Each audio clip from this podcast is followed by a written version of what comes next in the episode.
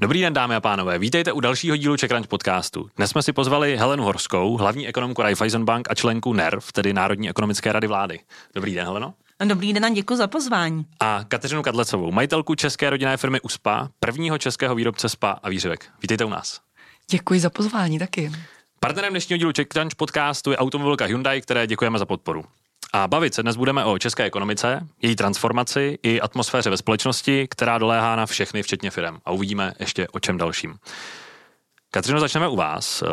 Vaší firmě USPA se totiž v posledních letech velmi dařilo. Vy jste měli předloni obrat 262 milionů, loni 330 milionů. Pokud jsem dohledal správně, což byly historické roky, tak nás zajímalo, jak to vypadá letos. Bude další historický ročník? No historický rozhodně bude, ale ne rekordní, teda to už víme. Uh, no, už se zase musíme vrátit trochu nohama na zem, no.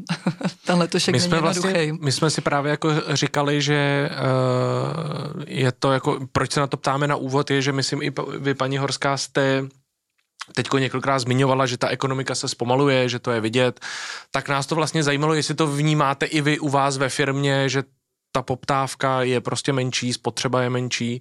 Jak... No, poptávka menší není. není. Poptávka dokonce, poptávka je snad jediný, co opravdu roste. Jako nám se daří získávat uh, víc poptávky nebo víc nějakých lídů. Uh, ale mě, změnilo se trošku chování uh, lidí a oddalují ty rozhodnutí nebo prodlužují zase tu dobu rozhodnutí do něčeho takového, jako je spáčko jít. Hmm. A jako ono je to ale obecně a teďka, teď zrovna uh, bavili jsme se tady předtím o tom design bloku a podobně, teď probíhá spousta akcí, potkáváme se takhle s lidmi z různých firm a, a to, to zpomalení, takový to přibrždění po tom velkým boomu, který byl kolem covidu, tak uh, vlastně to cítí fakt jako napříč trhem.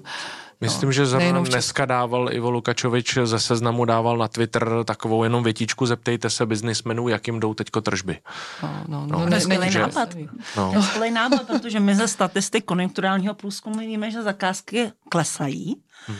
a podle mě lidé vlastně reagují na to, že je čeká jakoby období nejistoty. Oni vlastně neví, jestli mají čekat příští rok skvělý, dobrý, nebo jsou-jsou, to znamená tak-tak.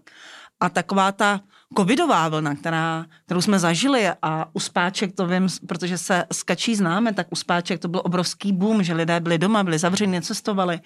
No Zvelebovali si ty domy. No jasně, a to je museli to odpočívat vlastně doma, relaxovat. Podobný covidový boom byl i u, jo, u e-commerce, hmm. kdy vlastně jsme viděli obrovský nárůst a pak vlastně dochází k nějakému srovnání s tím běžným trendem. No on se udělal špunt, jo, to je, my jsme narazili na špunt všichni. a... odložená spotřeba.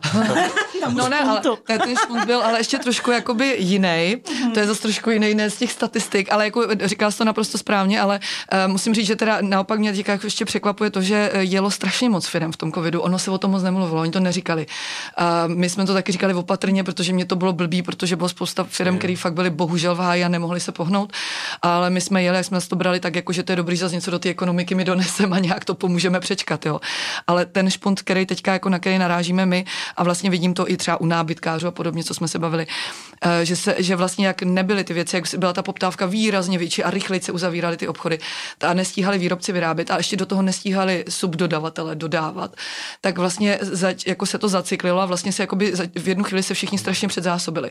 Oni vás donutili dodavatele, nás donutili dodavatele, že nejdřív to nebylo, nebylo, řešili jsme problémy s dodávkama akrylátu, trysek a tak a prostě v určitou chvíli jsme teda i řekli radši teda než to nemít, tak toho mít víc. Hmm. Sami jsme to trochu přepálili a pak se nám to tam trošku jakoby vymklo, i tím zase oni nás tlačili do větších objednávek do budoucna, takže my jsme se fakt strašně zazásobili, ale my naštěstí na materiálu, i když teda jako nebudu ani říkat tu šílenou sumu, co nám tam vysí v tom matroši. Ale pak byly ty další, co od nás kupují třeba v zahraničí a prodávají dál, oni se předzásobili na produktech a jim vysí hroznýho keše jako v těch, v těch produktech, v zásobách a oni teďka, jako teď právě se nehybou, jako kdyby nový kšefty, oni vyprodávají to, co, to, co mají na zásobách. Ale no. já vás Tam je ta odložená, ano. A já vás překvapím, ale my to vidíme v těch statistikách, protože my se nejenom bavíme o té odložené spotřebě během covidu, ale my jsme také viděli enormní tvorbu zásob. Mm-hmm. To je mhm. přesně mm-hmm. ta. To jsou ty polotovary, to jsou ty prvky, které pak potřebujete k výrobě, ale i ty nedokončené výroby, i ta nedokončené výroby, která prostě nemohla být dokončena, protože zrovna jedna malinká součástka šroubiček chyběla. Nebo čip. Nebo lidi nebyli, a nebo zrovna bylo zavřeno někde.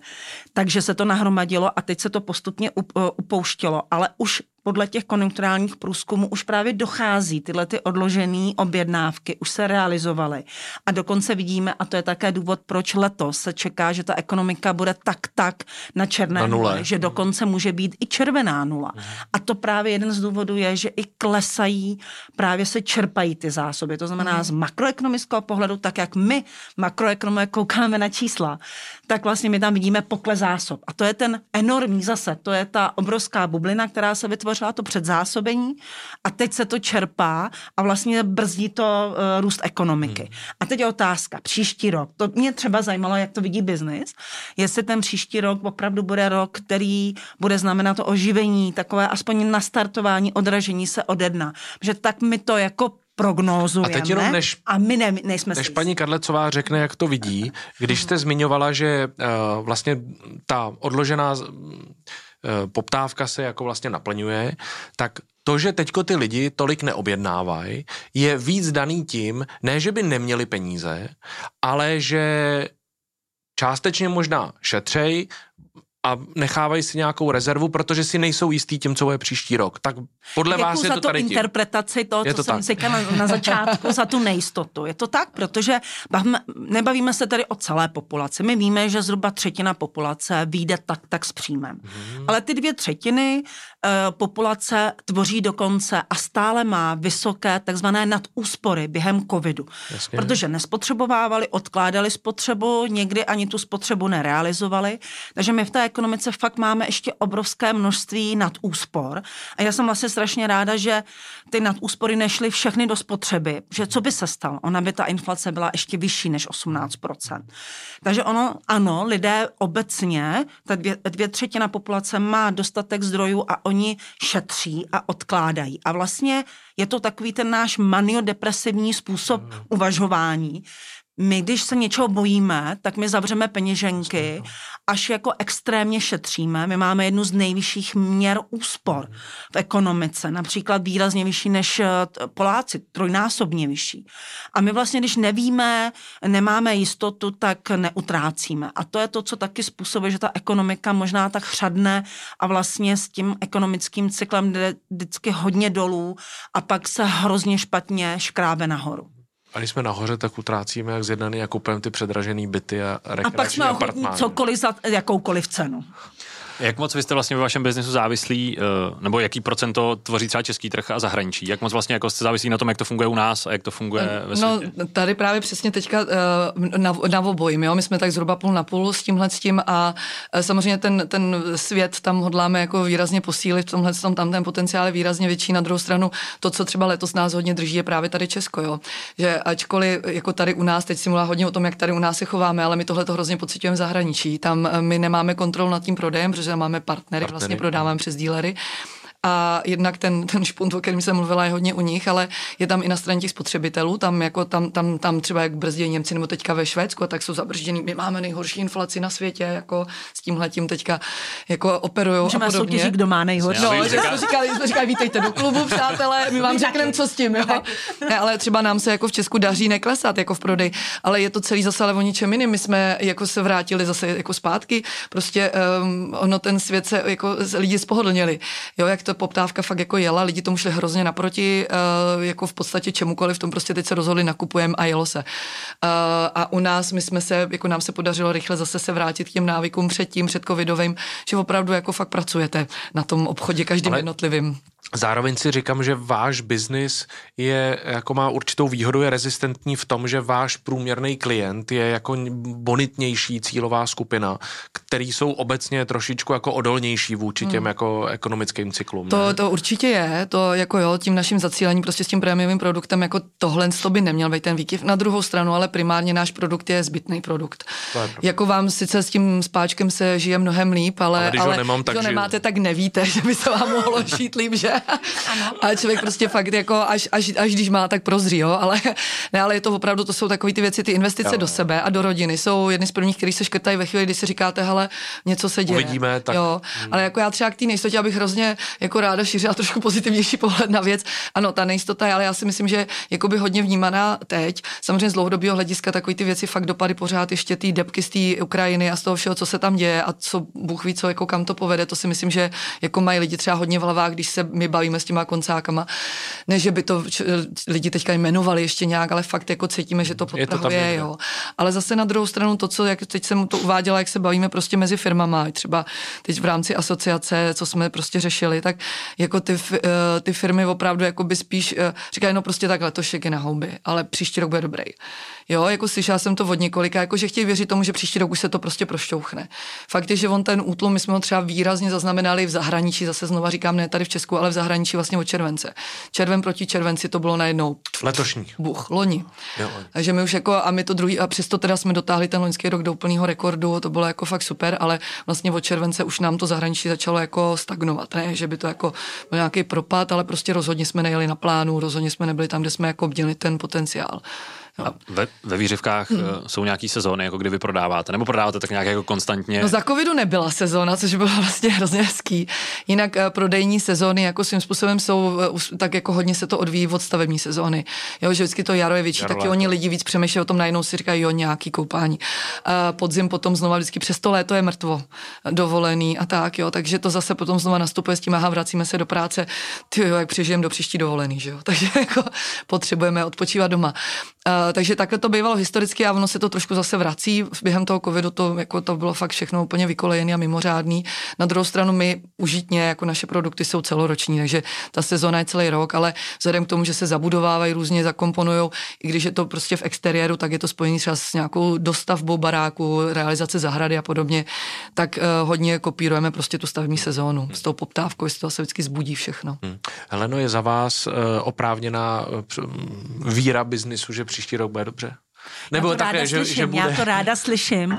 že, že v těch PMI indexech to nevidíte, začátek, že jo? Ta víra je začátek. Já jsem strašně ráda. Ty indexy ano, furt to, padají. To je totiž předpoklad, ten nutný předpoklad k tomu, aby my jsme vůbec v tom modelu si mohli říkat a dávat tam čísla, která naznačují oživení, protože my vlastně se snažíme odhadnout ten pocit toho biznesu, proto používáme předstihové ukazatele, protože ty přesně reflektují náladu v ekonomice a nejenom v Čechách, ale i v zahraničí. A přesně mi se strašně líbí, jak vlastně uh, Kateřina tady o tom mluví, že oni už cítili ten propad zahraniční poptávky loni. A my vlastně vidíme, že německá ekonomika je letos v recesi. Takže je vidět, že ty předstihové ukazatele, které používáme, jako ukazatele nálady fungují. Oni nám pomáhají předvídat vývoj ekonomiky. My vlastně bychom ani neměli co do toho modelu dát, který nám pak vypočítává růst ekonomiky, jestli to bude 1,8 nebo 2,2 nebo 2,5. To jsou uh, čísla, které jsou výsledkem nějakého modelu a do toho modelu my jako ingredience do buchty dáváme tu náladu Eh, vlastně toho biznesu. A je skvělý tady ukázka toho, jak to opravdu funguje, že uh, biznes to cítí a my to teprve následující rok vidíme v číslech. Takže tohle je zajímavé. A já také chci věřit a mám důkazy a, a důvody věřit v to, že příští rok bude o něco pozitivnější. Ale zase nechci tady jako úplně říkat, hele, příští rok bude bomba, Bonanza. strašně rychle. Bomba to není nikdy, co si budeme povídat. Protože já teďka už to opravdu opakuju často, ale mám pocit, že česká ekonomika trpí sklerózou. E, není to moje skleróza zatím, ani, ani vás skleróza, ani tady Kateřiny to není skleróza, ale skleróza, jak to vnímám já, je ztráta schopnosti ekonomiky růst. Hmm. Naše ekonomika tím, jak je nastavená, tím, co si prošla, tak ona nějak se jako zadrhla a přestala růst. Kde vidím hlavní problém, je trh práce. Protože když se na to, to podíváme... znamená, že se ale zadrhla už jako pár let naspátek. Ona jako, už to... tam zadrhávala, ty kolečka už nezapadaly. Už se to tam přehřívalo. To je to, co my jsme makroekonomé často říkali, neblbněte s těmi covidovými pomoci, nedávejte je plošně, jakmile to půjde, vypněte to, protože ta nabídka, ta výroba je omezená, má problémy. A vy, když do toho budete sypat peníze, budete podporovat tu poptávku, tak výsledkem toho bude, že jakmile lidi budou moci utrácet a půjdou do těch obchodů, tak prostě co udělají výrobci? No zvednou ceny, protože ono jim tak trochu nic jiného nezbyde a tak trochu toho využijí.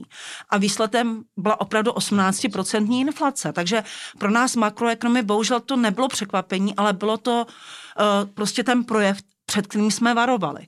Takže ten problém toho trhu práce tady není nový. O něm my ekonomové mluvíme už po globální finanční krizi, že ono vlastně je otázka, je dobře vůbec, že máme tu nejnižší míru nezaměstnanosti v EU.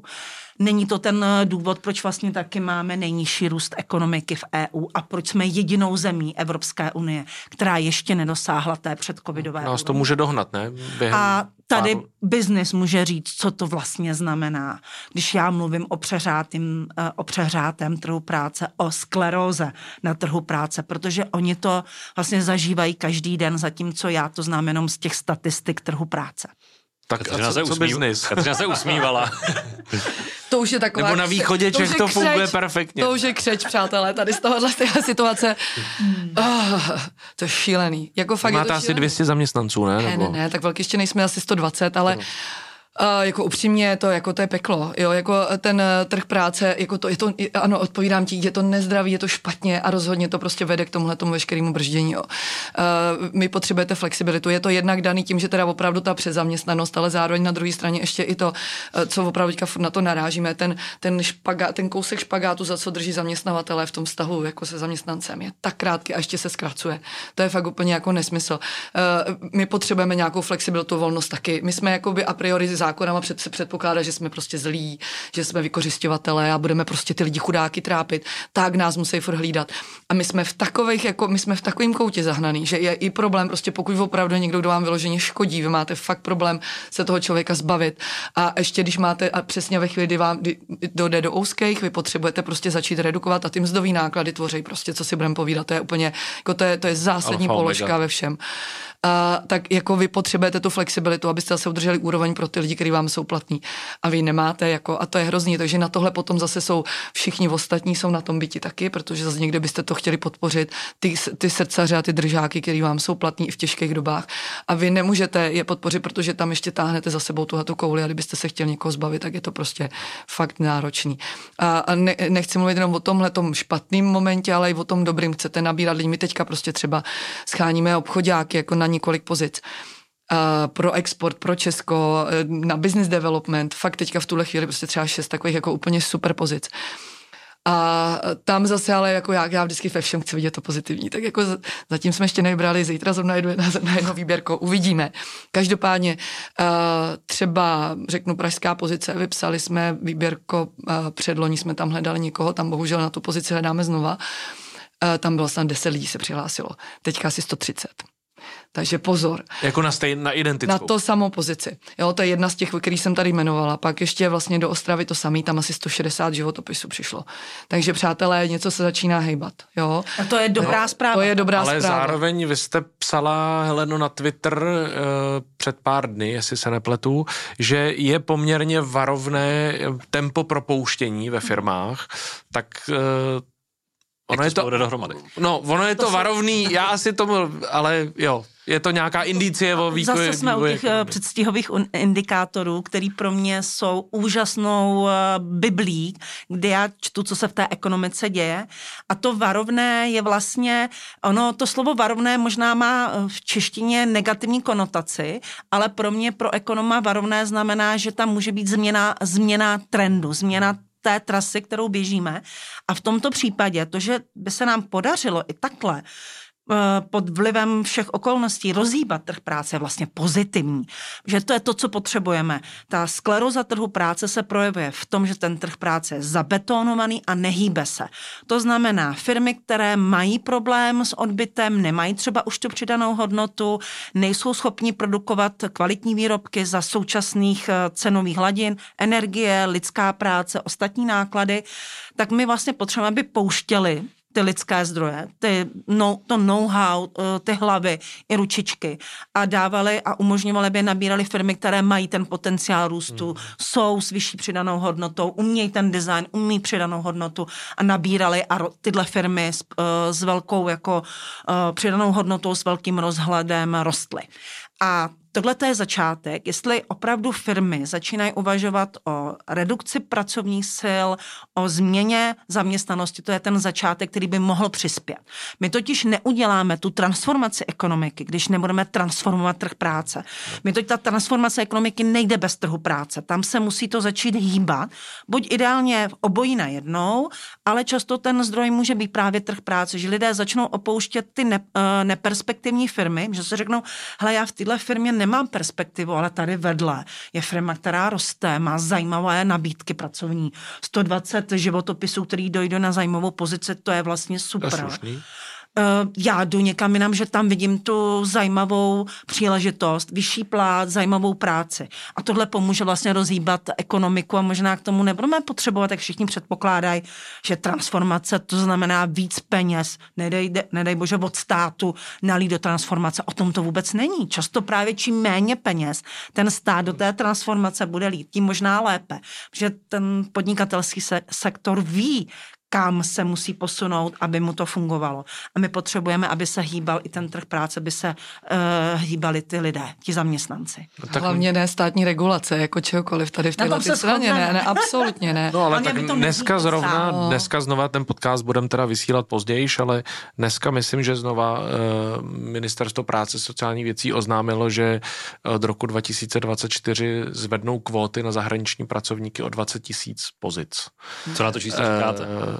Mně to přijde, že to je nic. A už jsem i takové reakce přesně četl, že Filipínci, Mongolové a nevím, kdo tam ještě 20 tisíc, že to je prostě jako fajn, ale přidejte jednu nulu. A, no dobře, a teď zase, že jo, a jaký, a, a tak my potřebujeme lidi ze zahraničí, ale potřebujeme prostě jaký nějakou jako strukturu toho, že jo, a my potřebujeme prostě taky lidi, kteří něco umějí a, a pomůžou nám, nejenom ty ručičky, protože to se zase prostě bavíme pořád o tom, o tom posunu od té subdodavatelské ekonomiky dál, a, ale ty jsi tady řekla strašně fakt důležitou věc jako kolem toho, jak se začíná hýbat. Ono ještě se to hýbe ještě na něčem jiným. Uh, ono totiž, jak se vlastně najednou teďka nastal ten útlum, tak uh, oni ti z těch firm začnou vypadávat lidi, který najednou vlastně už to pro ně není komfortní, protože to nejede na tom výsluní. A mě jako tohle vlastně takový deja vu to přineslo, protože my už jsme prožili velice, velice těžkou krizi. Pro nás to znamenaly roky 2008 až vlastně asi skoro 2014 a, a to, to přesně to začalo, to bylo podobný. Jo, ono už to nejde úplně tak hladce a, já to, a, a teď vlastně najednou ty lidi, kteří vlastně nechtějí teda jako teďka se zase kousnout, že hold zase máme nějaký nový milník před sebou, nějakou novou výzvu, tak ty lidi začínají odpadávat. Tohle my teďka zažíváme taky. Je to taková jako ten očistný, očistný moment. Podstatě, že jo, no. no, no, no, pak když se koukáte na to, co přichází vody, no, tak si říkáte, jestli je to to samý, protože teď je to fakt jenom, teď se takhle přelejvá, zatím tohle, jo, přeskupuje, ale ne, ale jako to nechci fakt vidět jako ve zlim, ale spíš jako je tam i tahle ta věc a zase zpátky jsme u toho, co prostě fakt jako ta přirozenost, jo, že ono, kdyby um, ten vztah byl opravdu takový jako flexibilnější na obě strany, tak opravdu ten trh zvládne strašně moc věcí, i co se týče tohohle z toho, a nebo opravdu nemusí stát to nějak zásadně uvažovat, jo. Ale bohužel ještě, když do, k tomu přidáme to, kolik lidí jako dělá ve státní správě, jak tyhle jako nabobtnali tyhle ty pozice, tak tohle to dohromady je prostě přesně fakt ta patová situace, s který se teďka takhle opatrně začínáme, jakoby, ale to je takový to vyhrkávání takhle vždycky o půl kroku doleva doprava, jo. Ale, ale určitě je dobrá zpráva, že se to začíná nějakým způsobem hejbat a posouvat a to je vždycky všechno zlě pro něco dobrýho. Takže jestli je nějaký přibrždění, tak ale ono zase to uvolní něco jiného, aby to mohlo jinde vyrůst. A já k tomu přidám čísla, protože když se bavíme zrovna o této nové zprávě, že bude uvolněno na český trh práce 20 tisíc eh, zahraničních eh, pracovníků, tak já jenom připomenu, že jenom demografi, demografie, stárnutí obyvatel a to, že nám každý rok na trh práce nastupuje o až o 80 tisíc méně mladých lidí, vlastně těch 20 tisíc, no, nevykompenzuje no, ani čtvrtinu toho jednoho ročníku, který je chudší od těch 80 tisíc. Jinými slovy, ono nejenom ta samotná pracovní migrace ten český trh práce nezachrání. Je to součást řešení, je to jedno z řešení, ale přesně jak i Kačka teďka tady zmínila, ono je to o o té regulaci trhu práce. Já vím, že odbory to nes, eh, neradi slyší. Politicky je to nesmírně citlivé. Je to velmi citlivé, ale pojďme se podívat tam, kde to funguje. Dánsko je krásný příklad. Flexkurita, to znamená flex je flexibilita trhu práce a eh, ta kurita, sekurita je bezpečnost. To znamená, ten dánský trh práce funguje na tom, že obě dvě strany, zaměstnavatel i zaměstnanec, má relativně jasně stanovená práva, ale zaměstnavatel může relativně rychle zaměstnance propustit s relativně nízkými náklady, ale ten zaměstnanec, protože si platí pojištění, tak od státu po nějakou kratší dobu má zajištěno relativně vysoký příjmový standard, aby nepropadl ve své životní úrovni, aby se nebal přijít o tu práci nebo měnit práci, ale je od něj vyžadována i hned aktivita, ne, že já mám tři měsíce čas, tak já se porozlídnu, ne. Musí hledat, musí být aktivní, musí třeba projít nějakou rekvalifikací, ne, že bude doma a bude přemýšlet, co dál a vlastně i hned se vrací na trh práce takový člověk, anebo mění svoji odbornost, nebo uh, se i zvyšuje odbornost, to je ten reskilling a upskilling. Tohle je jako by můj idealistický model, který bych si uměla představit, nebo aspoň některé prvky, protože náklady na propuštění v současné době uh, v České republice jsou vysoké. To znamená ještě navíc jako lepší systému, se dohoda. Hmm. Přesně. A teď ještě máme ten švart systém. Teď máme tady zaměstnané uh, utečence z Ukrajiny. To je ještě větší objem, který tady byl, ale všichni jsou vlastně na dohodách. A odvody a daně, které jsou z těch dohod uh, vypláceny, jsou výrazně nižší, než kdyby tito lidé pracovali na trvalé bože, pracovní že by se vrátili Máme na trvalý pracovní, jako po, jo, pozor, no. máme, a teď jako třeba dohody, to je taky teďka teda aktuální téma, který by mě teda, jako to je úplně nesmysl, já jako ne, nechápu. Ma, mluvila jako, no. jsem o té většině a pak si ale uvědomíme, že vlastně i na tom českém trhu práce máme konkurenční mm. uh, varianty, že vlastně někoho máte na plný úvazek a toho zaměstnavatele to vlastně znevýhodňuje. Ten, kdo nabírá na poctivě na plné úvazky, oproti tomu, kdo má nějaké dohody, kdo má nevím co, tak vlastně eh, ten zaměstnavatel poctivě je ten rozdíl, ten rozdíl jako A motivace je, jak ze strany zaměstnavatele i zaměstnance je jít na ten šedý trh no. práce. A to je špatně. Ono totiž jako je to i, jsme se o tom bavili, eh, když eh, teďko nedávno pan premiér ohlašoval tu svoji vizi pro Česko do roku 2030, jak tady budeme těžit litium, budeme čipová velmoc a všechno. Fair enough ale možná by bylo dobrý jako do toho zahrnout začít takovým jako praktickýma věcma, jako například, že se prostě trošičku jako rozvolní to pracovní právo a budeme mnohem jako dynamičtější v tomhle vlastně zdánlivý malý krok oproti těžbě lítia. Pracuje se na to. Jo?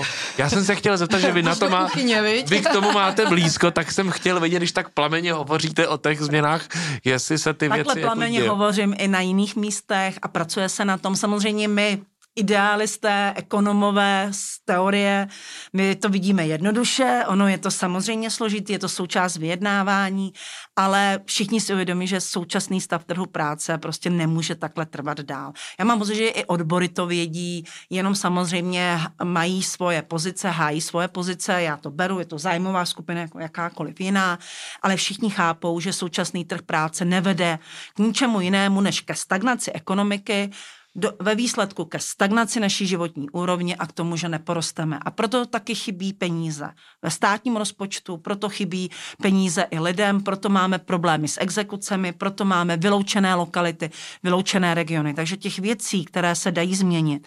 Ale je to prostě ú, ú, úkoly a je to úloha na delší dobu. No to není jenom pro tuto vládu, ale většina ekonomů bude pořád mluvit takto a stejně jako mluvím teď já asi dlouhá léta, takhle jsme už mluvili i před covidem, mnoho se toho nezměnilo, ale teď jako vidím, že uh, už se jako blížíme k té zdi, a vidíme, že už nás ta zeď začíná trápit, začíná nás brzdit. A aby jsme neprorazili nebo nenarazili na tu zeď, tak musíme dělat nějaké změny. A já mám pocit, že tato vláda zrovna přišla v okamžiku, kdy už vidí tu zeď a vidí, že můžeme narazit a můžeme úplně tu ekonomiku zastavit a to nikdo nechce. Takže také i tato vláda vlastně se dostala pod největší tlak a my vlastně v nervu na ně tlačíme o to intenzivněji, aby se něco dělalo. A už právě mimochodem i tento týden se zasedalo a nerv přišel s dalšími více než 30 návrhy, jak podpořit růst české ekonomiky. A trh práce je toho součást. Součást, jo. A Kateřino hraje nějakou roli, uh, že jste vlastně převážně regionální firma, no firma jako z regionu, protože o tom, že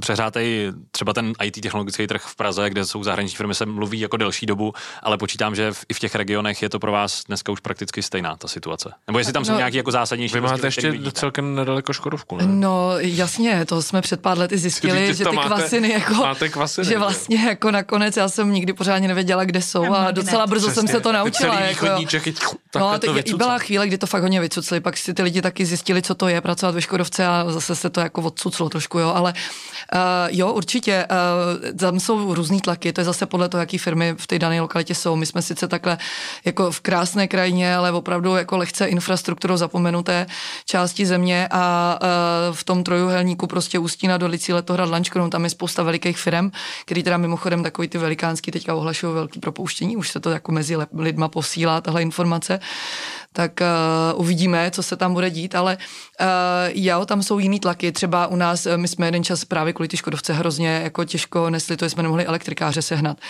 to je fakt jako už x let zpátky, ale je to pořád nedostatkové zboží.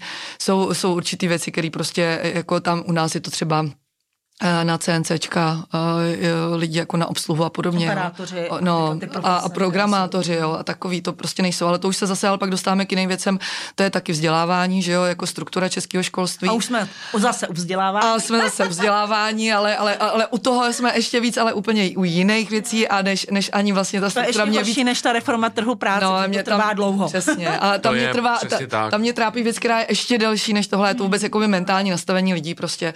Eh, to, to, ta škola by měla opravdu ty lidi výst jiným směrem. Ale myslím, že to je generační věc. Jako, jako, to že je ty, mnoha generační. Jako, že to je věc, která to se začíná prostě, u rodičů, že jo? No. protože rodiče pak motivují děti a vlastně tlačí do některých škol, který vlastně ve své podstatě nemají budoucnost, ale protože rodiče mají představu, že všichni musí být uh, inženýři uh, nebo mít titul, tak najednou prostě všichni se tlačí tady do toho oboru a není to nutné úplně to perspektivní, co by ta ekonomika potřebovala. No, ale, jako, ale to, to ano, ano, určitě ty rodiče tohle ovlivňují, ale jako pak si vím, jako jak, kdy, kdy, v kterou fázi ve škole jsi mohla zjistit, co vlastně chceš dělat. Mm-hmm. Jo, a to naše školství je v tomhle for úplně prostě úplně zazděný. Já jsem zažila, teď už je to před strašně moc rokama, v 16 jsem byla v Americe hnedka po revoluci jako ten rok, jako kdyby jsme byli aspoň o krok k tomu teďka blíž, jo, jako ten rok, co jsem si tam zkusila, jakože během toho roku jsem zjistila, co, co mě baví, co, co je ten směr pro mě a, a to je obyčejná, úplně obyčejná, žádná prestižní, prostě obyčejná střední škola v Americe a dá tomu děcku prostě možnost si zkusit různé věci. Protože se tam vybírají v tom třetím ročníku, že jo, co zaměření. No, ale to, to, jako tam je, no tak vy hlavně fakt máte jakoby celou tu, já jsem tam měla ještě tu volnost, že vlastně by mě z toho se nic nezapočítali, jak jsem si mohla dát, co jsem chtěla, ale prostě od psychologie, přes režii, fotografii, prostě po marketing, který v roce 92 tady byl cizí slovo totálně. A tam jsem tehdy objevila marketing a musím říct, že ty základy nepřekonalo pak nic do teďka, jo. Ale, ale jakoby zpátky k té podstatě, jo, že získat ten rozhled, jako zkusit si, protože my máme 16 letý dítě teďka doma a jako tak je, jako zaplať pán na Gimplu, protože to dává možnost ještě další, teď je mu ještě tři roky na to, aby vlastně něco objevil, co teda chce dělat. Protože jako jak to má na základce fakt zjistit, v čem je dobrý, co je jeho před předpoklad a co by ho bavilo, v čem je dobré, protože když ty lidi trefí tohle, že budou dělat něco, co jim je blízké a vlastně jako se v tom pak budou rozvíjet, tak to je ta cesta a ne, že prostě jako, jako uvažování kaminat spolu rodiče nebo něco takového, to prostě nebude fungovat. A když se bavíme o tom vzdělávání a o těch regionálních rozdílech, tak eh, to je další důležitá věc, eh, o které málo kdo vlastně uvažuje, že my nemáme stejně kvalitní školství po celé republice protože vemte si, máte velká města, kde ten výběr pro děti a rodiče je obrovský, ale máte lokality, která, eh, které jsou mimo velká města, tak tam prostě je jedna škola, která je dopravně dostupná a rodičů i dětí výběr je strašně omezen. A nám se stává, na co třeba mimochodem mý kolegové z Nervu, Daniel Minich, Daniel Prokop často upozorňují, že u nás je obrovská dědičnost toho společenského a ekonomického postavení v rodinách. Protože jakmile jste právě v tom regionu, kde není dostatečná infrastruktura, není tam ten výběr povolání, škol, tak vlastně ty děti vlastně vyrůstají v tom socioekonomickém prostředí a oni v něm zůstávají.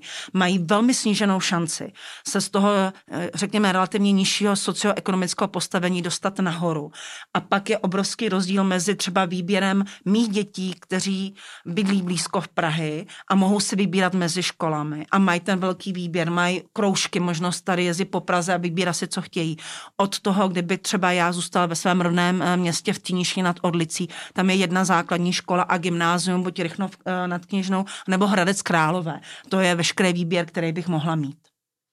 No a to ještě máte vlastně i v těch městech, potom máte tam školy, že jo, kde se soustředí například jako v převážné části jako romský děti, taky je to jako vlastně je to cyklení a pak víceletý gymnázia, kde když tam moje děti jsou na víceletém gymnáziu, kam jsem chodil já a to vidíte každý ráno podle aut, který tam ty děti vozejí, že je to zacyklený, že, jo, že se to drží jako ve stejný socioekonomický. teď ještě vemte jednu věc, vlastně všichni to vědí, že vlastně nejméně reformovaný, nejméně změněné školství jsou ta víceletá gymnázia. Proč? Tady je od roku 90. Protože je potom obrovská nebo... poptávka, ty školy nemají důvod se nějak zvlášť měnit, takže vlastně oni říkají, my už začínáme vidět změny v tom základním školství, i v té předškolní přípravě, na vysokých školách už ten trend je taky někde jiný, že tam je ta konkurence ze zahraničí, že ty studenti jezdí ven a chtějí to, aby se to učilo i tady, ale to nejméně reformované školství je to střed, střední školství, obzvlášť ta víceletá gymnázia, protože oni nemají víceletá gymnázia moc motivátorů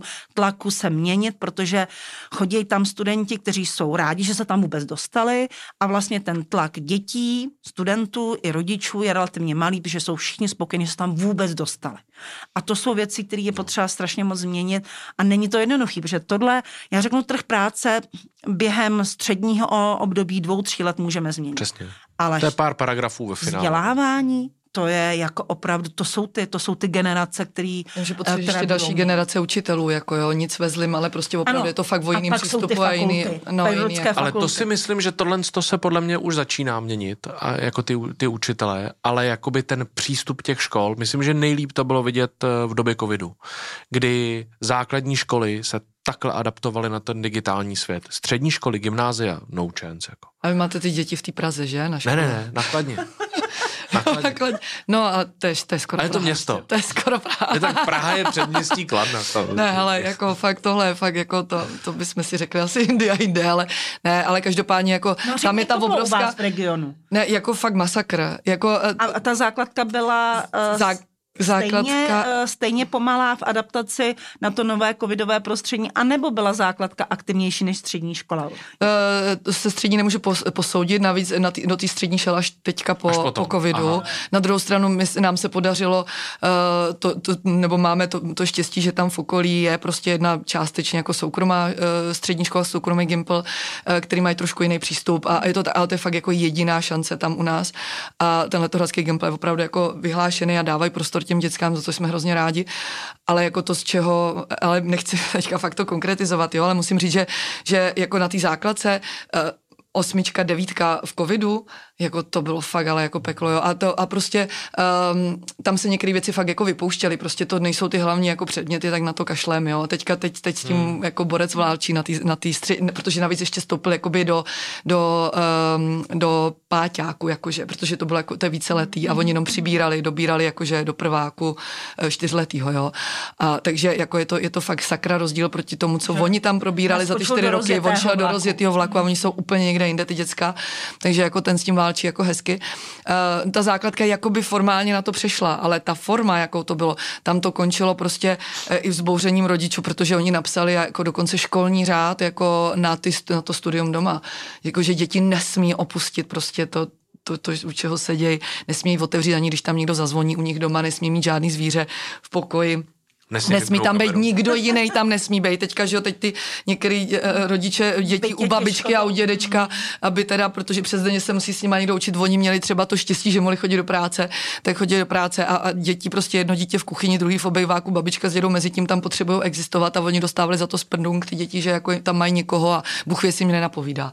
Jo, že jako nebyly to jako lehký, jednoduchý chvíle, to jako já to zase nechci říct, prostě ty byli různí ty kantoři, různí to zvládali různě a, a bylo to těžké pro všechny strany, jo, bez zesporu. Ale, ale ty dva roky třeba jako to ty dětská, jako jak, jak strašně to postihlo tohleto a obzvlášť to je, jako tady. Jo, jo. Určitou to je jako tu generaci to poznamenalo generace, hodně. No. No, to ale zároveň si vždycky říkám, možná je to ovlivněný tím, že moje manželka jako působí ve školství, že si nemyslím, že by český školství bylo jako v tak jako katastrofální situaci, jak to jako někdy zaznívá, že si myslím, že tam se jako změny se dějou, jenom by bylo dobrý uh, je jako víc rozvrhnout, aby byly jako po celé republice a aby to bylo trošku systematičtější, tak, že prostě furt jsou tam vidět rozdíly, ale myslím si, že jako i v tom veřejném vzdělávání se jako dějou fakt zajímavé věci, jsou tam dobrý učitele, dobrý školy, dobrý ředitele ale uh, no, možná jim chybí podpora, jako aby... Pozitivní jo. deviace bychom je, potřebovali jo, v daleko jo, větším jo. A oni počtu. pak potáhnou Ideálně, aby to nebyly ostrovky, že? Aby no, no, to větší ostrovy. A oni pak potáhnou jako, ten zbytek. Jako, hele, ale jako to nakonec je to pořád o lidech, že jo? A je to, je to o všem, bavili jsme se ve firmách, máte lidi, kteří prostě do toho jdou jako s tím vším nasazením, a pak máte lidi, kteří tam prostě si to jdou odkroutit, no. A to je prostě bohužel v tom školství, tam ten dopad je prostě, to je fakt poslání, že jo? A tam, tam, tam když to není, tak tam... Co dělá ta většina, že ten, ta většina utáhne ten zbytek. No, přesně tak, no. Hmm. Když jsme ještě, eh, mě napadlo, když jsme se bavili o tom pracovním trhu a té demografii, tak eh, posledně, podobně plameně, jako jste to popisoval, tady Petros, Petros Michopoulos se vlastně jako rozhohněval nad tím, že Česká republika promarnila tu příležitost s ukrajinskými uh, lidmi, kteří sem vlastně přicházejí, uprchlíky, kteří vlastně jako jim nebudu, nebudujeme tu pozici, aby tady mohli zůstat. A když se přesně zmiňovala, že nám chybí 80 tisíc lidí jenom jako Každý tak, jak jste to popisovala, takže jsme promarnili vlastně velkou příležitost s několika stovkami tisíc lidí. Uh, vidíte to podobně. Že vlastně, protože to jsou lidi, kteří sem přišli a mohli jsme s nimi nějak pracovat, zatímco ti Filipínci a další, je to mnohem složitější než, než Ukrajinci, kteří jsou z toho našeho prostoru a vlastně s nimi máme dobrou zkušenost.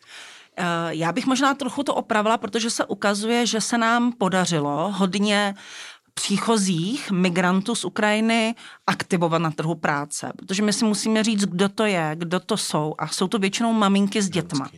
A ono od nich čekat, že se vrátí na ty pozice, které opustili často jejich muští protějšci, to znamená stavebnictví, těžký průmysl nebo firmy, je jako málo představitelné, vlastně spíše méně reálné. Co je problém je, v jakých pracovních eh, formách eh, to vlastně z hlediska zákona pracují. To jsou právě ty dohody, kdy to je jednak jako sice flexibilní, a to respektuju, že nikdo na začátku nevěděl, jak dlouho i ten člověk tady zůstane, nebo jak dlouho ta firma ho bude využívat, ale znamená to menší odvody, menší uh, vlastně i přínos pro státní rozpočet, který to nějakým způsobem z začátku hodně, hodně vlastně ten příchod Uk- Ukrajinců uh, podporoval, nebo nějakým způsobem uh, finančně vyrovnával, ale zároveň vlastně to vytváří to, že ty dohody umožňují těm lidem jít dál na západ. A to je vidět to, co jsme nebyli schopni některé, řekněme, chytré hlavičky tady uh, zachytit, protože třeba lékařky nebo i odborný personál, zdravotní personál, my tady pořád lpíme a to je taky věc, kterou cílujeme v nervu, změnit i ty svobodné nebo vázané živnosti, omezit počet vázaných živností, aby nebylo potřeba licence, někdy zbytečně, nebo aby se uznávaly diplomy. To je strašně jako důležité. Já si pamatuju z vysokých škol, kdy často já, když jsem taky chtěla, aby mi byl uznán nějaký nějaký kurz ze zahraničí, tak byly milion důvodů, proč to uznat nejde. Takže my potřebujeme, aby se ty diplomy uznávaly, aby jsme uznávali to vzdělání. A protože my jsme na to nebyli připraveni a tak trochu svazy si chránili svoje, svoje Asi. řekněme, políčko působnosti, tak jsme nechali někdy odejít tyhle ty hlavy, které teďka budeme horko těžko možná někde scháně nechali možná odejít na ten západ. Takže za mě eh, přímo ten příchod těch Ukrajinců a jejich integrace nebyla špatná.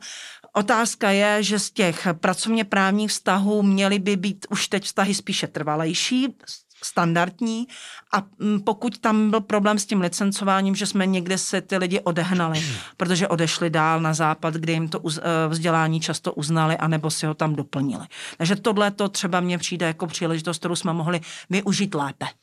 A vy máte, Kateřino, zkušenosti s nějakou relokací pracovníků ze zahraničí? Nebo ten proces je vlastně tak složitý, že do toho ani, uh, ani nejdete? No, upřímně, uh, měli jsme nějak, te, tendenci právě zrovna, jako že uh, jsme cílili na ty ukrajinský uh, pracovníky a pak vlastně to všech, a to bylo úplně jako nedosažitelné, nebo rok nějakého domlouvání a pak najednou vlastně se stalo to, co se stalo a, a úplně se jo, takže jako před válkou jste... My jsme těsně jo, předtím jo. zrovna udělali takový jako pokus prostě uh, zkusit nabrat lidi, protože fakt nebyli a potřebovali jsme, rostli jsme dramaticky a zvětšovali jsme výrobu a, a tak, takže to jsme, a vlastně když už ten proces jako tak měl být, tak vlastně tehdy zrovna tu první várku, co tehdy přes agenturu jsme to zkoušeli, trvalo to chvíli, než jsme ještě agenturu, aby jsme jako si byli, byli v klidu, že oni ty lidi jako s nima slušně zacházejí, musím říct, že to nebylo úplně jednoduchý A, a pak vlastně, když už tak, aby jsme my s tím měli morálně, jako jsme s tím byli v pohodě, tak uh, ta první skupina vlastně nedorazila, protože už jim tehdy ve Lvově nepotvrdili víza, protože se něco jako bude dít a to bylo asi měsíc předtím, než Putin tam nastoupil. Jo. Takže vlastně nám tohle to by spadlo a oni nám potom najednou začali dodávat lidi teda z těch, co začali přicházet už teda po tom napadení Ukrajiny a, a takže jsme nějakou, prošli jsme si různýma stádiama, měli jsme agenturní pracovníka a teďka v podstatě uh, se to tak jakoby vystříbřilo, trochu zredukoval taky ten počet ukrajinských pracovníků u nás, ale máme tam takový, jako zůstalo tam takový jádro a jsou normálně kmenovými zaměstnanci. Jo, a jsou to, jsou to muži i ženy a uh, jako je to zase, ale je to nakonec zase ty pracovníci jsou tak jako, jako tady, jo, máte, máte dobrý, máte méně dobrý, máte ty, kteří to dělají poctivě a dobře a ty, kteří prostě jenom si to odvedou protože tam jsme jako tam tohle hrozně specifická zase situace. Oni jsou tady, protože fakt maj, doma se děje nějaká hrůza a bezpráví a, a oni, nevědí, oni by se chtěli vrátit a nevědí. A, a takže oni jako to tady nevnímají, jako že tady jsme nastál, teď tady budeme dělat nějakou práci, která má nějakou kontinuální hodnotu. Jo. Takže na tohle jsme třeba narazili, že vlastně jako takový to, jak my obzvlášť jsme hrozně v kvalitě, a, a tohle je potom jako strašně těžký. Takže jako, ty, jako určitě uh, lidi zvenku ano, ale je to opravdu zase o té struktuře, o tom, o tom kam a taky o tom s nějakou tou perspektivou toho života tady. Jo. To pak zase je taky přes ty děti, že jo, samozřejmě. Určitě. Je sem vstáhnout přes ty děti, to ano. je jako důležitý, že když se tady děti budou cítit dobře, je vyšší šance, že i ta rodina tady pak Já myslím, kam mít na dobrý školy, že jo, a tak. Když no. se pra- bavíme o pracovní migraci, tak bychom si třeba měli dávat pozor na tu situaci ve Francii, jo, kde za mě, když to budu hodnotit jako člověk zvenku, tak když se podíváme, co se tam děje za nepokoje, co se děje vlastně často v těch eh, velkých, ale i malých městech, je, že tam je důležité integrovat nejenom tu první generaci, ale i tu druhou generaci, ty následující generace, aby se fakt cítili, jako že to je tam doma u nich je to jejich, je to naše. A ne, že vlastně ničí a rozbíjejí eh, cizí majetek, protože oni nemají ten vztah té zemi, nemají vztah k tomu majetku, který tam je a pořád si připadají, jako že jsou právě ti cizinci, kteří přišli a jsou tam nechtění.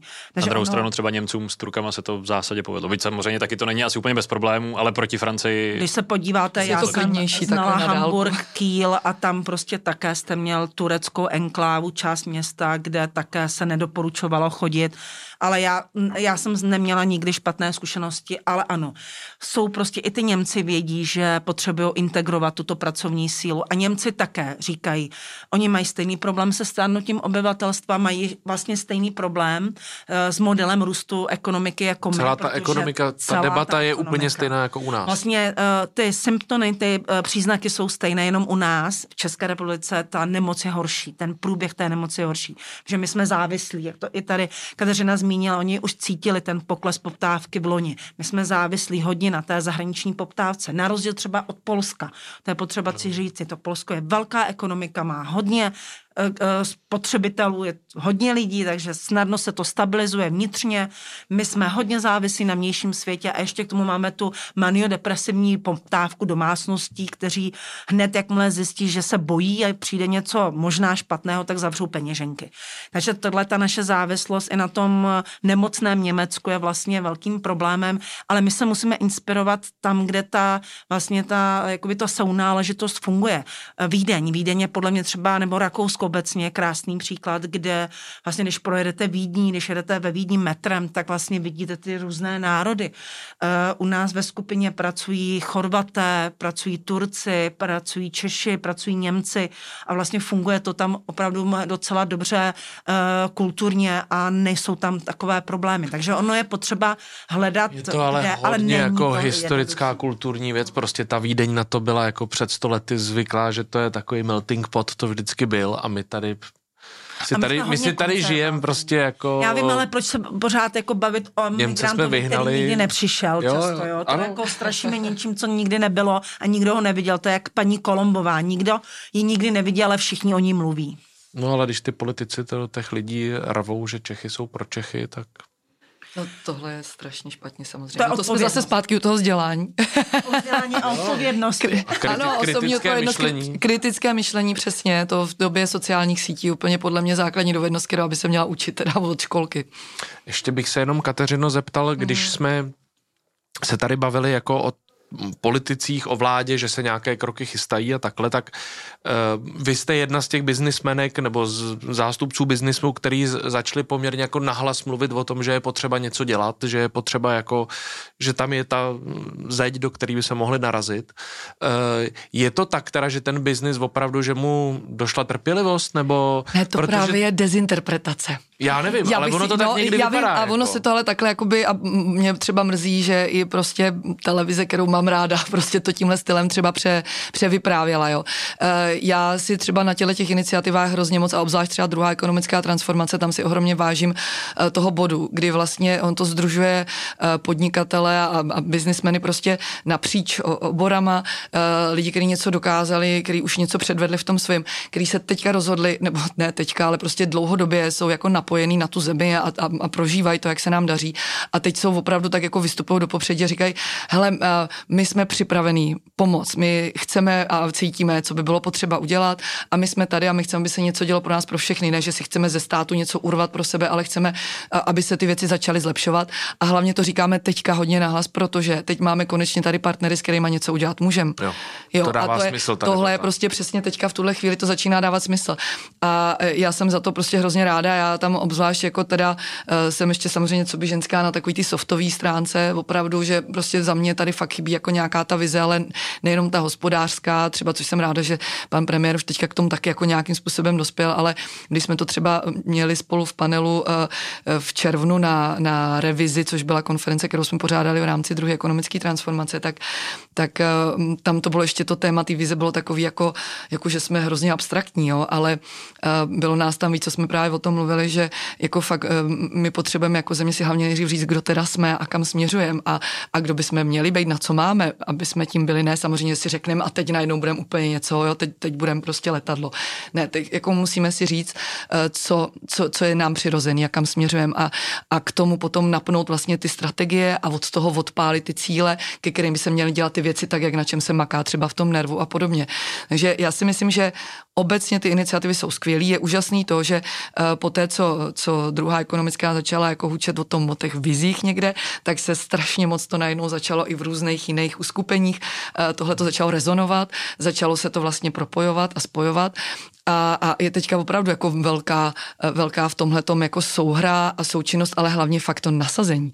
Jo, že, e, a, a, a znova říkám, ne nasazení proti vládě, že samozřejmě stejně jako ta vláda, my vidíme, že prostě některé věci jsou fakt v háji, ale to co, to, co my říkáme, že je špatně, není to, že to udělala tahle vláda za ty dva roky, to ani nemohla stihnout dělat. To jsou věci, co tady nakupili, co se nedělali.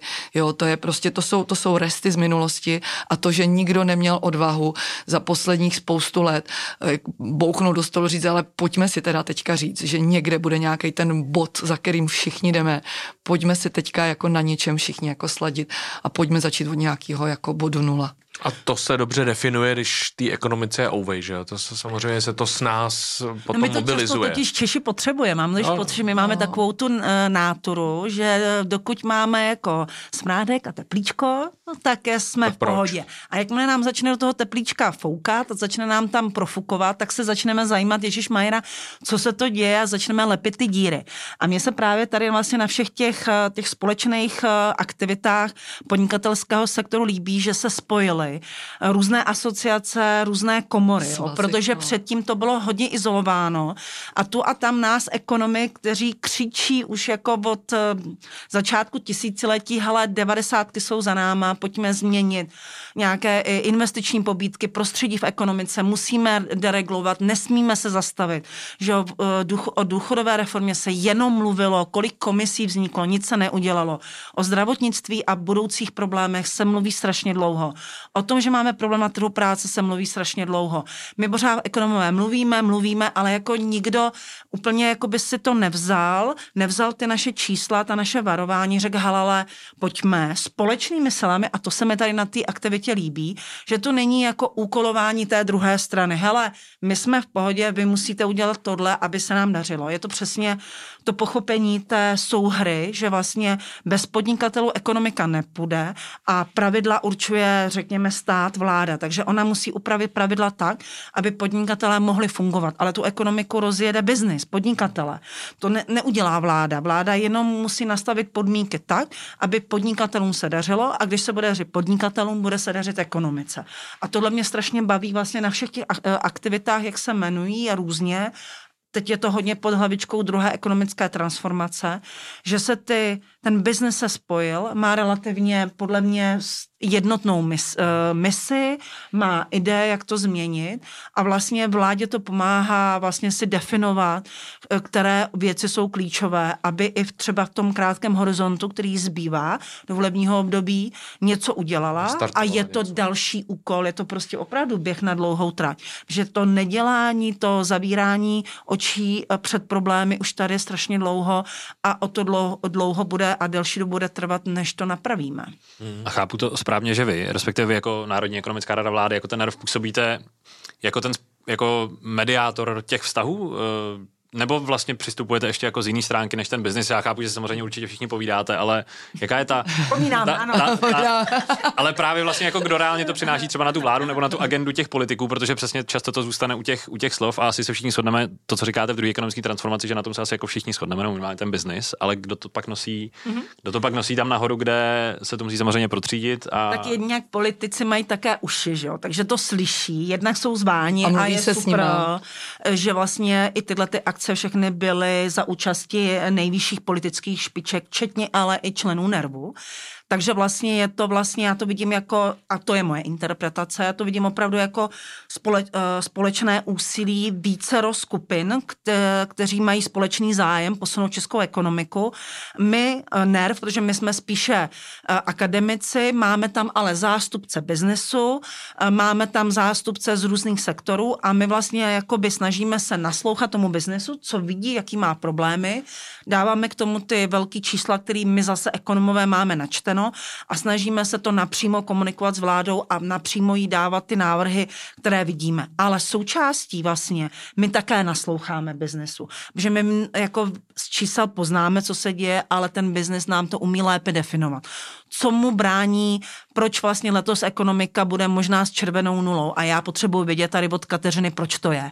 Protože já vím, že to je, já vím, že to, jsou, že to je spotřeba, že je pokles exportu, ale ona mi řekne, co jim brání pro to, aby exportovali víc. Ona mi řekne, co jim brání pro to, aby mohla zaměstnancům zaplatit ještě víc. Hmm. Co byla ta vaše zmínka, že jste v těch debatách o transformaci, že jste, na, že jste žena, že jste na softový stránce?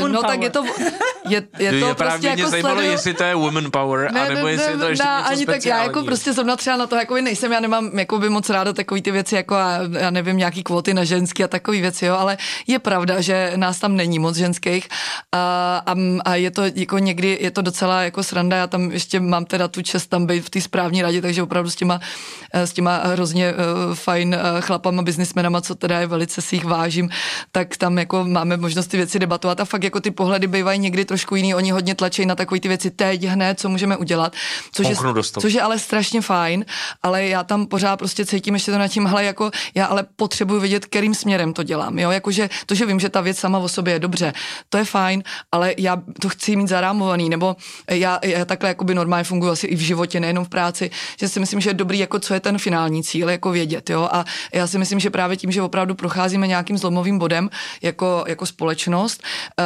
a to není jenom tím záchvěvem teďka tou krizi, ale je to možná i to, že prostě my jsme se nadechli k nějaký naději i tou změnou politickou, která proběhla teďka vlastně na dvou důležitých pozicích nebo, nebo ve dvou důležitých levelech. Tak vlastně jako je to opravdu přesně ta příležitost, aby jsme Eh, si nastavili tu transformaci, ale vy musíte vědět, co má být cílem, ke k čemu to směřuje. Proto říkám, že jsem tam to, to softový, to jsou fakt takové ty věci, které možná zní hrozně jakoby neuchopitelně, ale je to opravdu definování si toho, eh, co, co jako národ, v čem jsme schopní, co, je, co jsou naše přednosti. Taky se teda jako pochválit za něco, jo, říct si, že když chcete měnit, tak taky musíte ale vědět, co je dobrý a co ne, byste hmm. neměli změnit, Silný jo, pro boha. Stránky, my si pořád, my, my, si pořád jako v tom jsme Češi velice jako dobrý se sypat na hlavu, jako říkat si, prostě jsme úplně hrozný v tom, tomhle a tohle nám nejde a tak, ale jako pojďme si říct, co teda je dobře a o co můžeme opřít tu budoucnost, jo. A to, že prostě teďka je všechno jako IT a já nevím, startupový a nevím co všechno, jako to, že to je teďka jako trendy a je to buzzword a to všechno, tak jako to ale neznamená, že my musíme na té jako věd, my můžeme prostě si z toho vzít tu svoji věc, která, tu svoji část, která sedí víc k tomu, co my jsme jakoby historicky nastavení, kde jsou naše přednosti. A to jsou i jakoby, to je taková nějaká takový to lidský nastavení, ale jsou to i schopnosti, které tady permanentně dokazujeme. A to zase skočím do té jiné naší aktivity Asociace českého promyslového designu, kde já prostě vždycky právě říkám, jako eh, tady na jednu stranu se prostě furt si říkáme, že to je hrozně, jaká jsme montovná, na jednu stranu v určitou chvíli nám to jako zemi pomohlo a dobře, že se to prostě jako udělalo, určitě to mělo význam v tu chvíli. A teďka se zase dělají samý inkubátory a samý startupy a řeší se, jak ty startupy mají být nic zlýho vůči nim. My jsme taky byli někdy startup, vlastně ne. Ale, ale mezi tím je tady prostě mraky firem, který fakt tady už jako po generace jdou. A teď já ještě zároveň zástupce fakt rodinných firm, což je hrozně velký fenomén tady u nás. A ještě nás je strašně moc, protože ještě moc firm nepředávalo do další generace. Ono se to začne čistit teďka, jo. A my už sice teda ve firmě jsme druhá generace, ale, ale opravdu to jsou firmy, které mají ten přístup opravdu velice fundamentální. Vy to opravdu řešíte jako Vy životní věc. Ten, ten dlouhodobý trend, Řešíš ge, další generaci. Zítra, no, co přesně. bude ten rok. Ty víš, jako, abys měl co předat, jo. A my, my se jenom tam jenom ještě úplně jako finální myšlenku k tomu, my, my opravdu jako uh, tu, tu, firmu, to je tak, jak by se měl fakt ten stát podle mě jakoby budovat i přesně to, že to přebíráte v nějakém stavu a i při vší úctě k těm generacím předtím vy to chcete předat v lepším stavu dál, jo. Ale zá, máte tu úctu k těm před váma, ale zároveň jako tu zodpovědnost těm, eh, eh, k těm, co, těm budoucím, co přijdou, jo. A tohle to je prostě něco a tam, tam právě v tom prostředku jsou mraky firm, který právě dělají s tou přidanou hodnotou, jo. To je, ať už je to ten design nebo něco dalšího. Je tady spousta firm technologických, taky ta přidaná hodnota taková, že ty firmy prorážejí v zahraničí, v tichosti, bez nějaký velký pozornosti, jo. A, a to, ale tohle je podle mě to gro, jako to jádro, co by se měla opřít ta budoucnost. To je tam, tam je přesně ta česká šikovnost, ta schopnost kreativního přístupu, najít cestu tam, kde jiný nevidějí, jo, nebejt svázaný nějakýma předsudkama. My jsme ohromně šikovný národ, jo. A, a třeba i v té estetice fakt dokážeme tu věc jako celou fakt dotáhnout až i do té hezké prezentace. Tohle je za mě ten směr. Mm. No, protože to, je, to zásadní téma, že tak zmínil jsem třeba Škodovku jako ten národní koncern, jedno z největších zaměstnavatelů, ale pak rodinné firmy a tohle nebude vědět víc, tvoří zásadní jako procento českého HDP stojí na nich regionální ekonomika, nebo ty mm-hmm. jednotlivé regiony zaměstnávají sice třeba jenom pár stovek lidí, ale v tom celkovém počtu je to ta většina těch lidí v tom regionu. A uh, vlastně se o tom ani moc jako spíš nemluví. Mm. Jakože vlastně ta důležitost přesně těch jako rodinných Zdůrazňuje se to. Zdůrazňuje se to, protože všichni samozřejmě vidí, že Škodovka je velký zaměstnavatel a stáhne si tam jako Ale je tam regionu. veliká míra e, samostatnosti, jo, ještě jakoby, a, a takový jako sobestačnosti a samofungování, jo, že vlastně ani moc jako nestahujete ruky, ruce někde k tomu státu. Vy jenom chcete od toho státu mít příjemný prostředí, aby vy jste mohli být ten fajn, hodný zaměstnavatel, jo, a oni vám tohle dělají tak strašně rovné, těžké. Rovné prostředí a jasně partnerský vztahy, partnerský vztahy se a já jsem ráda, že o tom mluvíme, protože právě během covidu se strašně jako mluvilo o těch velkých firmách, co mají jako za problém velké firmy, jo. To byla Škodovka, to byly t, ten antivirus, Kurzarbeit, takzvaný, ten, němec, ten německý model. A vlastně nikdo neříkal a neřešil ten problém malých firm, eh, které vlastně by naopak využili ty pracovní síly, které by se mohly uvolnit třeba z té Škodovky nebo ne, nebo z jiné firmy. A nikdo neřešil, jestli vlastně ty malé firmy mají dostatek zaměstnanců. Jenom se řešilo, aby prostě Škodovka měla zajištěno dostatek pracovníků, až se jim vrátí ty čipy, až budou mít ty kabely, až budou moci rozjet tu výrobu. Takže já jsem strašně ráda, že vlastně o tom se mluví a jsem strašně ráda, že vlastně druhá transformace není, že to bude vyžadovat dalších 100 miliard každý rok do ekonomiky, ale že to jde o tom, nastavíme pravidla tak, aby se všem, kdo chce, aby se dobře dařilo a aby tady byl rovný přístup ke všemu. Aby vlastně malá i velká firma měla stejnou šanci, jak na trhu práce, prostě záleží, jaké kvalitní, jakou perspektivu nabízí, jaké mzdy nabízí, jaké další výhody a, a zaměstnanci se rozhodnou, kde budou chtět pracovat. A malé a střední firmy, no to jsou tahounem ekonomiky celé Evropy. Jo. A na nich ta ekonomika stojí a my vlastně v bance řešíme právě ty přechody z té původní vlastně první porevoluční uh, generace na tu novou generaci a někdy to není úplně snadné. Že někdy prostě ta následující generace už nechce, buď no. je jiné, jinde nechce, nebo má jiné zájmy a není to jednoduché. Takže i, i velký objem vlastně nákupu a prodejů firm, kdy firmy vlastně předávají nebo se uh, kupují nebo se akvírují, protože prostě nejsou tady, nejsou tady ty hlavy a uh, hlavně ty mozky, které by byly schopni vlastně vést ty firmy a to je další věc, jo, přitáhnout studenty, naše mladé, kteří odešli do světa, potřebuje zase přitáhnout zpátky, protože my potřebujeme vlastně to jejich eh, rozšířené vidění světa, ty jejich životní zkušenosti, které nabírali v zahraničí, dostat zpátky a ne je tady mučit, jestli měli dostatečně kvalitní ekonomii, eh, studovali v Londýně, nebo ta ekonomie byla podřadná. To mě přijde úplně o ničem. Takže to jsou ty licence, to jsou ty diplomy, které bychom měli, neříkám automaticky, ale skoro automaticky, ale skoro automaticky protože to vzdělání prostě i v zahraničí je kvalitní. Hmm. Protože vlastně i to předávání těch firm na další generaci přinese nějakou, alespoň částečnou transformaci té ekonomiky, protože... Nové uh, myšlení. Nové myšlení, ta generace prostě smýšlí jinak uh, a zároveň potřebuje vidět tu perspektivu v tom ten biznis předat, že jo? No, protože vy, my jsme se o tom bavili před, před podcastem, že u vás už je to 12 let, co jste přebírala, uh, co jste přebírala vedení, ale většina těch firm je v té fázi teď, hmm. protože prostě už jenom z principu času, jak vznikla v 90. letech, tak ty lidi jsou teďka v důchodovém věku a řeší, co s tím. A myslím si, a co se s ním třeba bavím, tak ten stát nedává moc velkou perspektivu, nebo ty druhé generaci vlastně jako pojďte to dělat, bude to jako strašná zábava, ona to samozřejmě nikdy není jako bez práce, ale No, je pro ně často ale zase na druhou stranu, já furt přemýšlím o tom, jako o té roli státu, jo. Vlastně ve finále znova říkám, vyklidit pole, nechat prostor, jo. Jako no jasně, ten stát to může být by vlastně neměl, ale měl by, jako měl by právě generovat ty, jakoby, ty lidi otevřený, uh, s hlavama otevřenýma, vystudovaný s přehledem světovým, který se prostě do té země vrátí a, maj, a, je, a, máte kde brát ty fajn zaměstnance.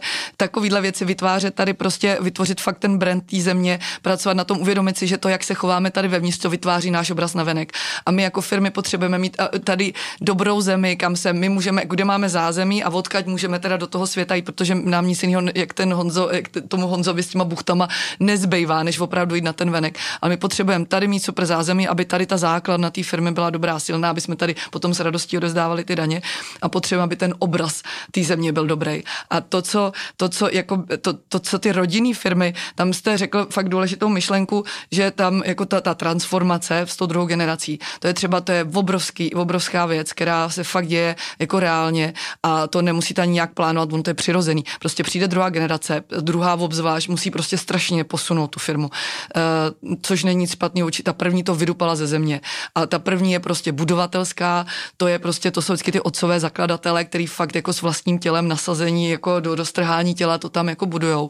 A vy potom přecházíte přirozeně do stádia, že tu věc musíte zestandardizovat, uh, připravit vlastně tu možnost pro ten růst a přitáhnout do toho jako ty další lidi a další stupně rozhodovací a teďka a teď vlastně učíte se teda za pochodu, což je třeba fakt jako masakr. Já jsem hrozně ráda, že třeba VŠE eh, dokonce má i jako studijní obor nebo teda program pro, pro takhle generační předávání, mají vlastně pro, pro ty další generace nastupující do rodinných firm jako není to jednoduchá věc, ale je to prostě přesně ono. Ta změna přinese tu nutnost, to, jako to, to přehození ty generace přinese tu nutnost změny. Takže jako zase je to i ten optimismus do budoucna, ty další generace, co nám budou nastupovat do ekonomiky, kamkoliv, do školství, všude. Ta změna rozhodně se bude dít s každou generací, protože si prošli něčím jiným v té historii. Jo? Zaplať pámu, že ty nové generace už teďka jsou postkomunistický a že už se třeba očistíme od toho, co jsme si přinesli. A já bych naopak varovala před tím paternalistickým eh, systémem státu, že pat paternalistický stát vede vlastně k pasivitě. On eh, vede ty domácnosti, firmy k pocitu, že když přijde problém, tak je tu tady stát. Ano, eh, přijdou šoky, přijdou extrémní situace, kdy máme právo všichni jako daňoví poplatníci říct, hele, platili jsme do teďka daně, tak nás podržte, ale podržet neznamená držet celou dobu. Ono slovo podržet a držet je velký rozdíl a jde o to, že přesně v tom covidu ty firmy čekaly, že stát na chvíli podrží, ale nečekali, že bude ten stát eh, držet jako věčně. A vlastně říkat, hele, ty státe, postarej se, eh, je v situaci krize maligní, dá se to očekávat, ale nemůžeme čekat a neměli bychom očekávat, že ten stát se bude starat o to, jak předávat firmy dál generacím. Ten stát je tady, aby zajistil to prostředí a při uh, situaci, kdy přijde nějaký šok, nějaká dokonalá, zase nedej bože bouře, takže se tak nějak zastabilizuje tu ekonomiku. Takže já bych radši ten stát, aby byl co nejmenší, neříkám, že jako úplně malý, měl by zajistit i stabilizovat to prostředí, i to, i ty domácnosti, aby nebyly eh, domácnosti, které nemají příjmy, vypadávají nebo padají přes to síto chudoby do chudoby. To je úloha státu, ale ten zbytek by fakt měl být na ty iniciativy, protože když my ji probudíme, tak my vlastně ta ekonomika, ekonomika bude skvétat. Jo? Jenom ji nesmíme dusit. Dusit a nepřekážet. Hmm. Tak jo? Jo, jo, to si myslím, že jsme, se, že jsme se na závěr, že jsme to ukončili poměrně pozitivním výhledem. No, rozhodně. Optimisticky. Světlé to, teď to ještě bude ale jsme to. Jo, jo, chvíli bolet, ale... Uh, no, ještě na... ten štíhlej stát potřebuje. a myslíš taky digitalizovaný třeba. Dobře. Ale tak vy jste uh, nám tady přislíbila, že už pracujete minimálně my na tom trhu práce. My jo, tak... my jo, jako. tak ještě to přetlumočit pánu ministrům a premiérovi a... Se do té legislativy. Dámy, děkujeme za návštěvu, ať se vám daří a zase někdy na viděnou naslyšenou. Díky. No díky, na Mějte se hezky, na Povídání. Děkujeme.